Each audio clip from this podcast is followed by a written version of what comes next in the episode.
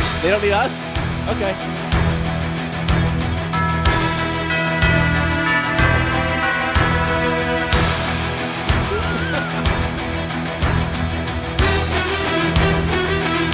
Get lost in sight over here. All right, Sunday sit down, ESPN New Hampshire. No other way to get you jacked up than Chris Forsberg. A little Trans-Siberian Orchestra here. Talking Celtics. Have you ever seen them live? Yes. Unbelievable. I want to every year. I've seen them at the Verizon Center, which is a smaller-ish venue compared to...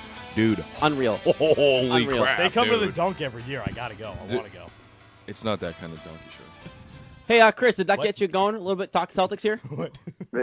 I gotta tell a story here. So yes. It was probably one of my first years covering the team, and my wife got tickets to see him. I live out here in central Massachusetts, so we went to see him at the Worcester Centrum. And, like, listen, they're awesome, and I love it, but it had been a long week, and I legit fell asleep. Oh. How? Oh, no! How did you do that? And literally, like, my wife was, like, she wanted to be mad.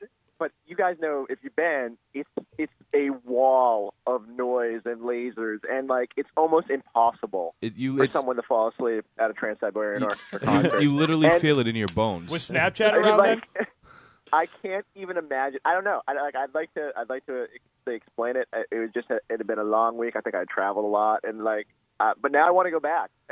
My only complaint is that I think I fell asleep like 2 hours in, and that was right when they said, "We're going to take a brief intermission and be back with the second half of the show." And I was like, there's a second half of the show? That car ride home must have been a little awkward. She was so excited, and you fell asleep. I hope you didn't drive home, because that wouldn't have been pretty.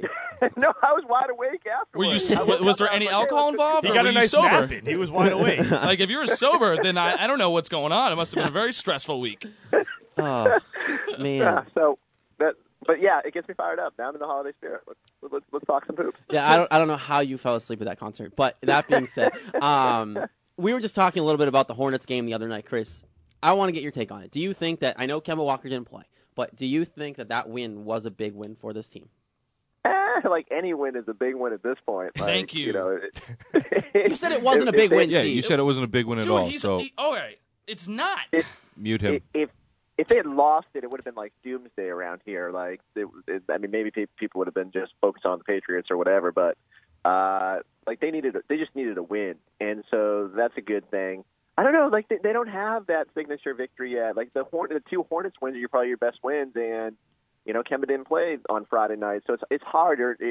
But again, you know beggars can't be choosers. I think if you're a Celtics fan, you just want to see them win games so you don't run into a situation like we saw last year where it comes down to game 82 and there's four teams tied and you kind of get screwed on the playoff seeding. So right now you take the wins while you can, and maybe you hope that those victories that maybe you can kind of cling to and say, well, we're a pretty good team because we beat team X or team Y happen down the road. It's not the worst thing if you save your best basketball for the end of the year. So, Chris, before you came on, we were touching base on just kind of Marcus Smart as a whole, and it's kind of a mixed reviews in here if we like him or not, but I'm a big supporter of the guy still. I believe he has an impact on this team, and what's your take on Marcus Smart? Obviously, it seems like at this point we know they reached on him when they took him at 6, but that being said, he still contributes to this team.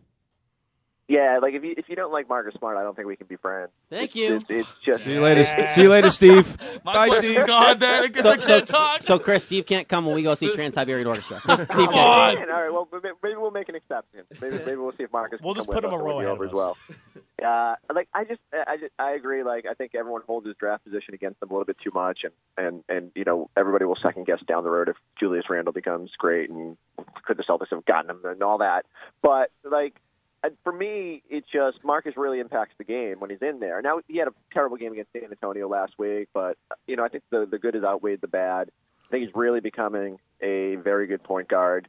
You know, and I don't know if I expected that. Like, when he came to the NBA level, the big knock was, could he be an NBA point guard? Could he? You know, and the whole shooting thing is certainly true. But I just feel like he's really kind of finding his way with this team, and without Evan Turner this year, he's been able to handle the ball and kind of blossom in that role. And then defensively, you know, when he's locked in, when he's making things difficult, he impacts the game. And you know, I like everybody, I'd love to see more consistency out of him. I'd like to see him kind of figure out where his shots should come from, and You know, once a night he hoists that 26-foot three-pointer, and you're sitting there like ready to throw your remote through the TV. But I think you just got to live with that. It's again, the good outweighs the bad for me with Marcus Smart. I think he's just so vitally important, especially when this team is healthy, because he's going to be such a factor for that second unit. A lot of the success of this team should hinge on how good Marcus Smart becomes this year and how much he can impact the game. I'm a big Marcus Smart guy. I love him. But the thing is, if the Celtics do finally make that trade that I feel like all Celtics fans have been waiting for, praying for a couple of years now, if they make that trade, there's no doubt that Marcus Smart could be in the conversation along with that trade. And I feel like there's also a lot of desperation and anxiety right now with Celtics fans that they want this team to make a deal pretty soon. Do you think that this deal, if it comes, is going to happen before February? I guess if it's coming, it's going to have to. Like the thing I keep going back to, and I run this sort of balance as well, is like, you know, you look at the free agent market in the summer, and it's pretty good and pretty deep, and you'd like to think that you're going to have a chance at going out and just signing one of these max guys, and there's the difficulty there is there's no guarantees. So, you know, you could get to the summer, and what if you whiff again, and you got to kind of settle for the next tier, and you're still not where you want to be. I think, you know, that's the balance this team has to face, and you know, there's clearly want to be better now, but there's a price that you're willing to give up to get there, and you don't want to sacrifice the long term future when you know. You know, like, listen, the way I look at it is the Celtics could sit here and just say, you know, forget it, we're not going to do these trades. We'll look to make our team better, but we're not going to give up our at least the gems that we have. We're just going to draft, and maybe 5-6 years down the road, they're really, really good.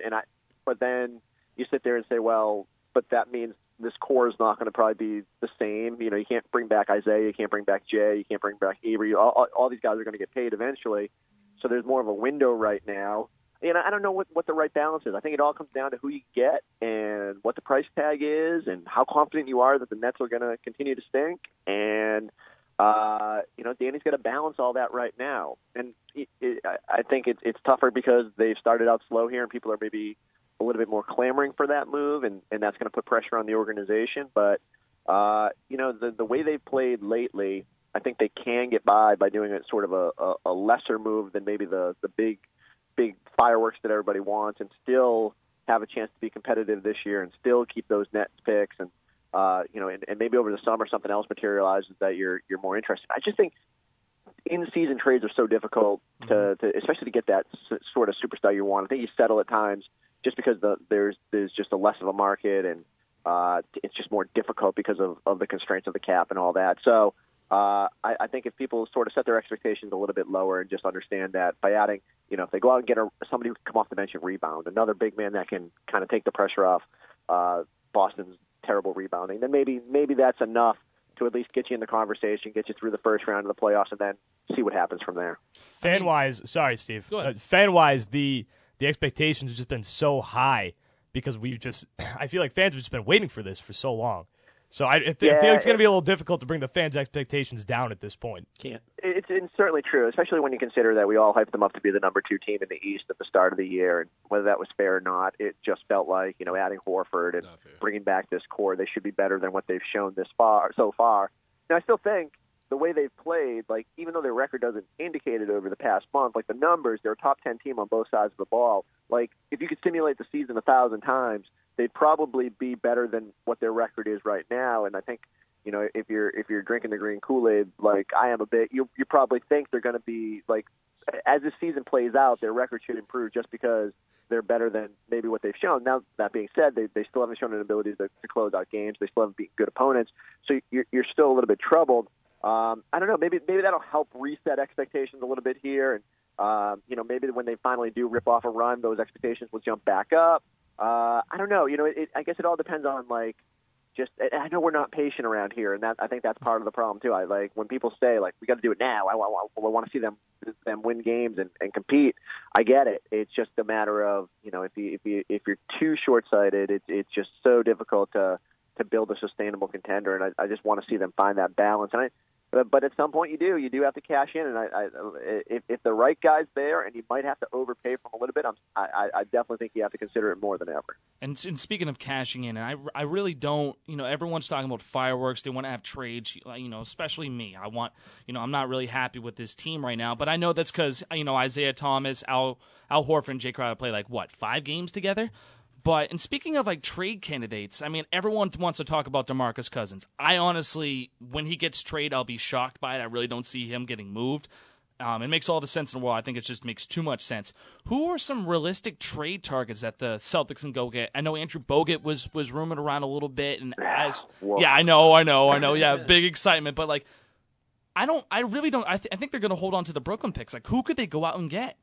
Yeah, especially when you look at the draft and everyone. And listen, this is the time of year when we all on over the draft and say it's going to be the best draft ever and get all the picks you can. And I don't. That seems to reset itself by June. But I do agree that there's talent here, and there's talent in some of these guys will obviously decide to stick around and maybe play another year, and then that's going to make the 2018 draft even better. And I think there's certainly a value in keeping those picks and figuring it out down the road. Like you said, I know Bogut's the name that keeps coming up. I do think that's probably, I don't know if it'll be Bogut, but it'll be someone of that ilk, a big man who can rebound and sort of fill a deficiency. I just don't love the idea. And the good thing there is the cost shouldn't be, one of your best picks. It'll be, I don't know what they'll want. I assume that a team like the Mavericks would want draft picks, and so maybe you can get away with giving a future first round. And you think, I'm trying to think like Memphis pick down the road they've got, and there's plenty of early second-rounders they could give up to make something like that happen. I think that's a realistic. That's probably if you're going to guess what's most likely, I would say that's more likely of a scenario than the superstar. But, I think it's hard because there's a lot of teams like the Celtics where the East is just a mess, and there's 10 teams within a game of each other or whatever it is. And, so even the teams that are sort of on the fence about what their future is like, they're less likely to move a guy because they're sitting there saying, well, if we add a guy, then maybe we're in the mix. And so that sort of takes down the number of guys that will be available. There's no one that jumps off the radar yet in terms of you got to wait for a team to just kind of wave the white flag and say, listen, all right, we need to get rid of this guy because we need to start over.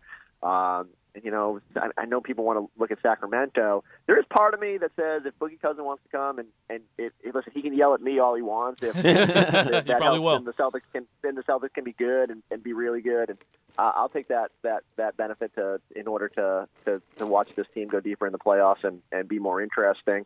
But yeah, I understand why people are reluctant, and I don't know if he's necessarily the guy that I would sort of push my chips all in on.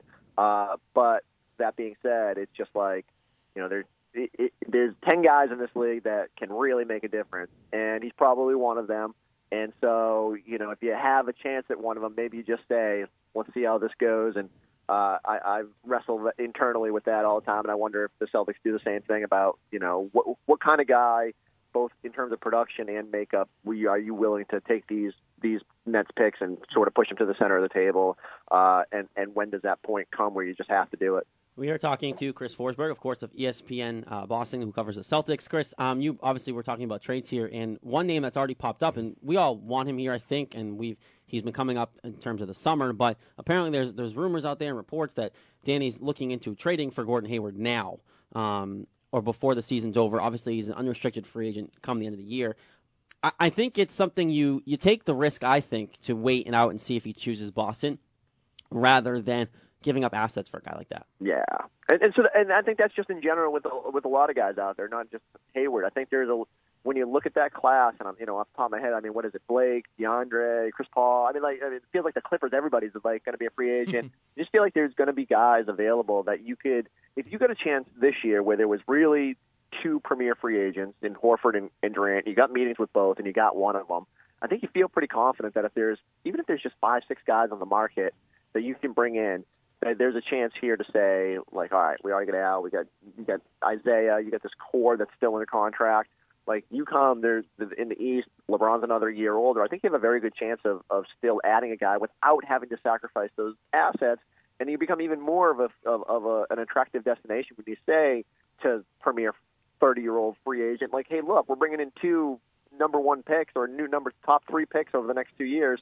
Who are going to help you and sustain this thing and take some of the load off when you're 34 and 35 years old. I think that's still a pretty good position to be in, and if you can get past that. But now the sort of the balance there is, you know, you got to make yourself an attractive destination. And right now, I think teams are looking at the Celtics, and you know, no one judges that in December, but probably guys are looking at them and saying, well, they're not quite as good as we thought, and like, you know, you still got to get out of that first round. You still got to show that you're capable of taking that next step, and that that guy is sort of the one that'll push them over the top. So speaking of, you talked about, you know, draft picks and you know, getting drafted. There was a monster game last night. Number 7 Kentucky beat number 6 UNC. Looking towards the draft next year, just say Brooklyn, the season ends right now. Brooklyn would be like, what, one of the top three? They'd get a top three pick. I don't know how up to date are you on college basketball. I was just curious, who do you think a guy that you would like the Celtics to go after and would be a great fit for the Celtics in the draft next year? The only thing that puts me to sleep faster than the Trans-Siberian Orchestra is watching college basketball. Thank you. But I, you know, it's funny because I sit there and I'm like the lame guy who only perks up in March Madness and pretends like he knows everything, and I'll get a better idea of guys then. If I had like just, and you can tell me who this player is, but if I'm like making my magical Celtics wish list, I will take anybody over 6'11" who can rebound the basketball at an elite level and has a chance to become an impact big man at this level. I just feel like that's the most difficult thing to find, right? And you know, you look at Towns and you look at Embiid, and you know, I don't know if there's anybody of that ilk out there, but if they can just find a big man that has a chance to develop, and you could, you know, slide them in there next to Horford and let them learn and develop, I think that's a pretty good fit. I think we all know that the Celtics are pretty well stocked at the perimeter, and I don't know if that'll necessarily be the same 3 years from now, and you never want to draft based on need, but I think we can all agree that if there's a big man there and they can find a way, that at some point that has to be the goal. I'm glad that I found someone else who disdains watching college basketball. Well, I mean, there's only one guy, and he has 2 ACL injuries, so it's Harry Giles. But okay, you know. Giles, yeah, I hear the name, and I'm willing to take that risk. Like everyone was worried about Embiid, everyone was worried about like all these big men coming out. I'm like, I'll roll that dice if there's talent. And ACLs nowadays are so much easier to come back from. And look how good Embiid is. You can buy them on like the open market. Amazon.com, a little Amazon ACL. 2-day shipping. Can we get here by Christmas? If so, I'm in. Free shipping with Prime. There you go. All right, Chris, I appreciate the time, of course, and enjoy your holiday season. Enjoy your Christmas and New Year, and we'll talk to you down the line. Thanks, man. Let's do it again soon. Perfect. Again, Chris Forsberg, ESPN Boston, covers the Celtics. Clearly, can fall asleep with like the loudest concert ever. Don't know how he does it. To be honest, I don't think I can ever. Yeah, right. There's a lot of guys who can just fall asleep. He's going to be forever. I hope we just start something. We should just every time we bring him on, we should just start out with like, "Hey, you ever been to a Metallica concert? I think you could fall asleep there." But just try to find the loudest concert you can fall asleep. If he went in the Snapchat era, you know there are people putting on. Oh yeah. Check out this guy asleep with the Trans-Siberian Orchestra. How do you fall asleep like that? I wish whose dad is this? I wish we get like a video segment started and like take him to every loud concert possible. Yes, exactly. Fall asleep. Oh my god! All right, we're gonna take a quick break. When we come back here on the Sunday Sit Down, we're gonna touch base. Pac-Man Jones and our good old friend Aqib Talib had something to say this past week, so we're gonna touch into that next.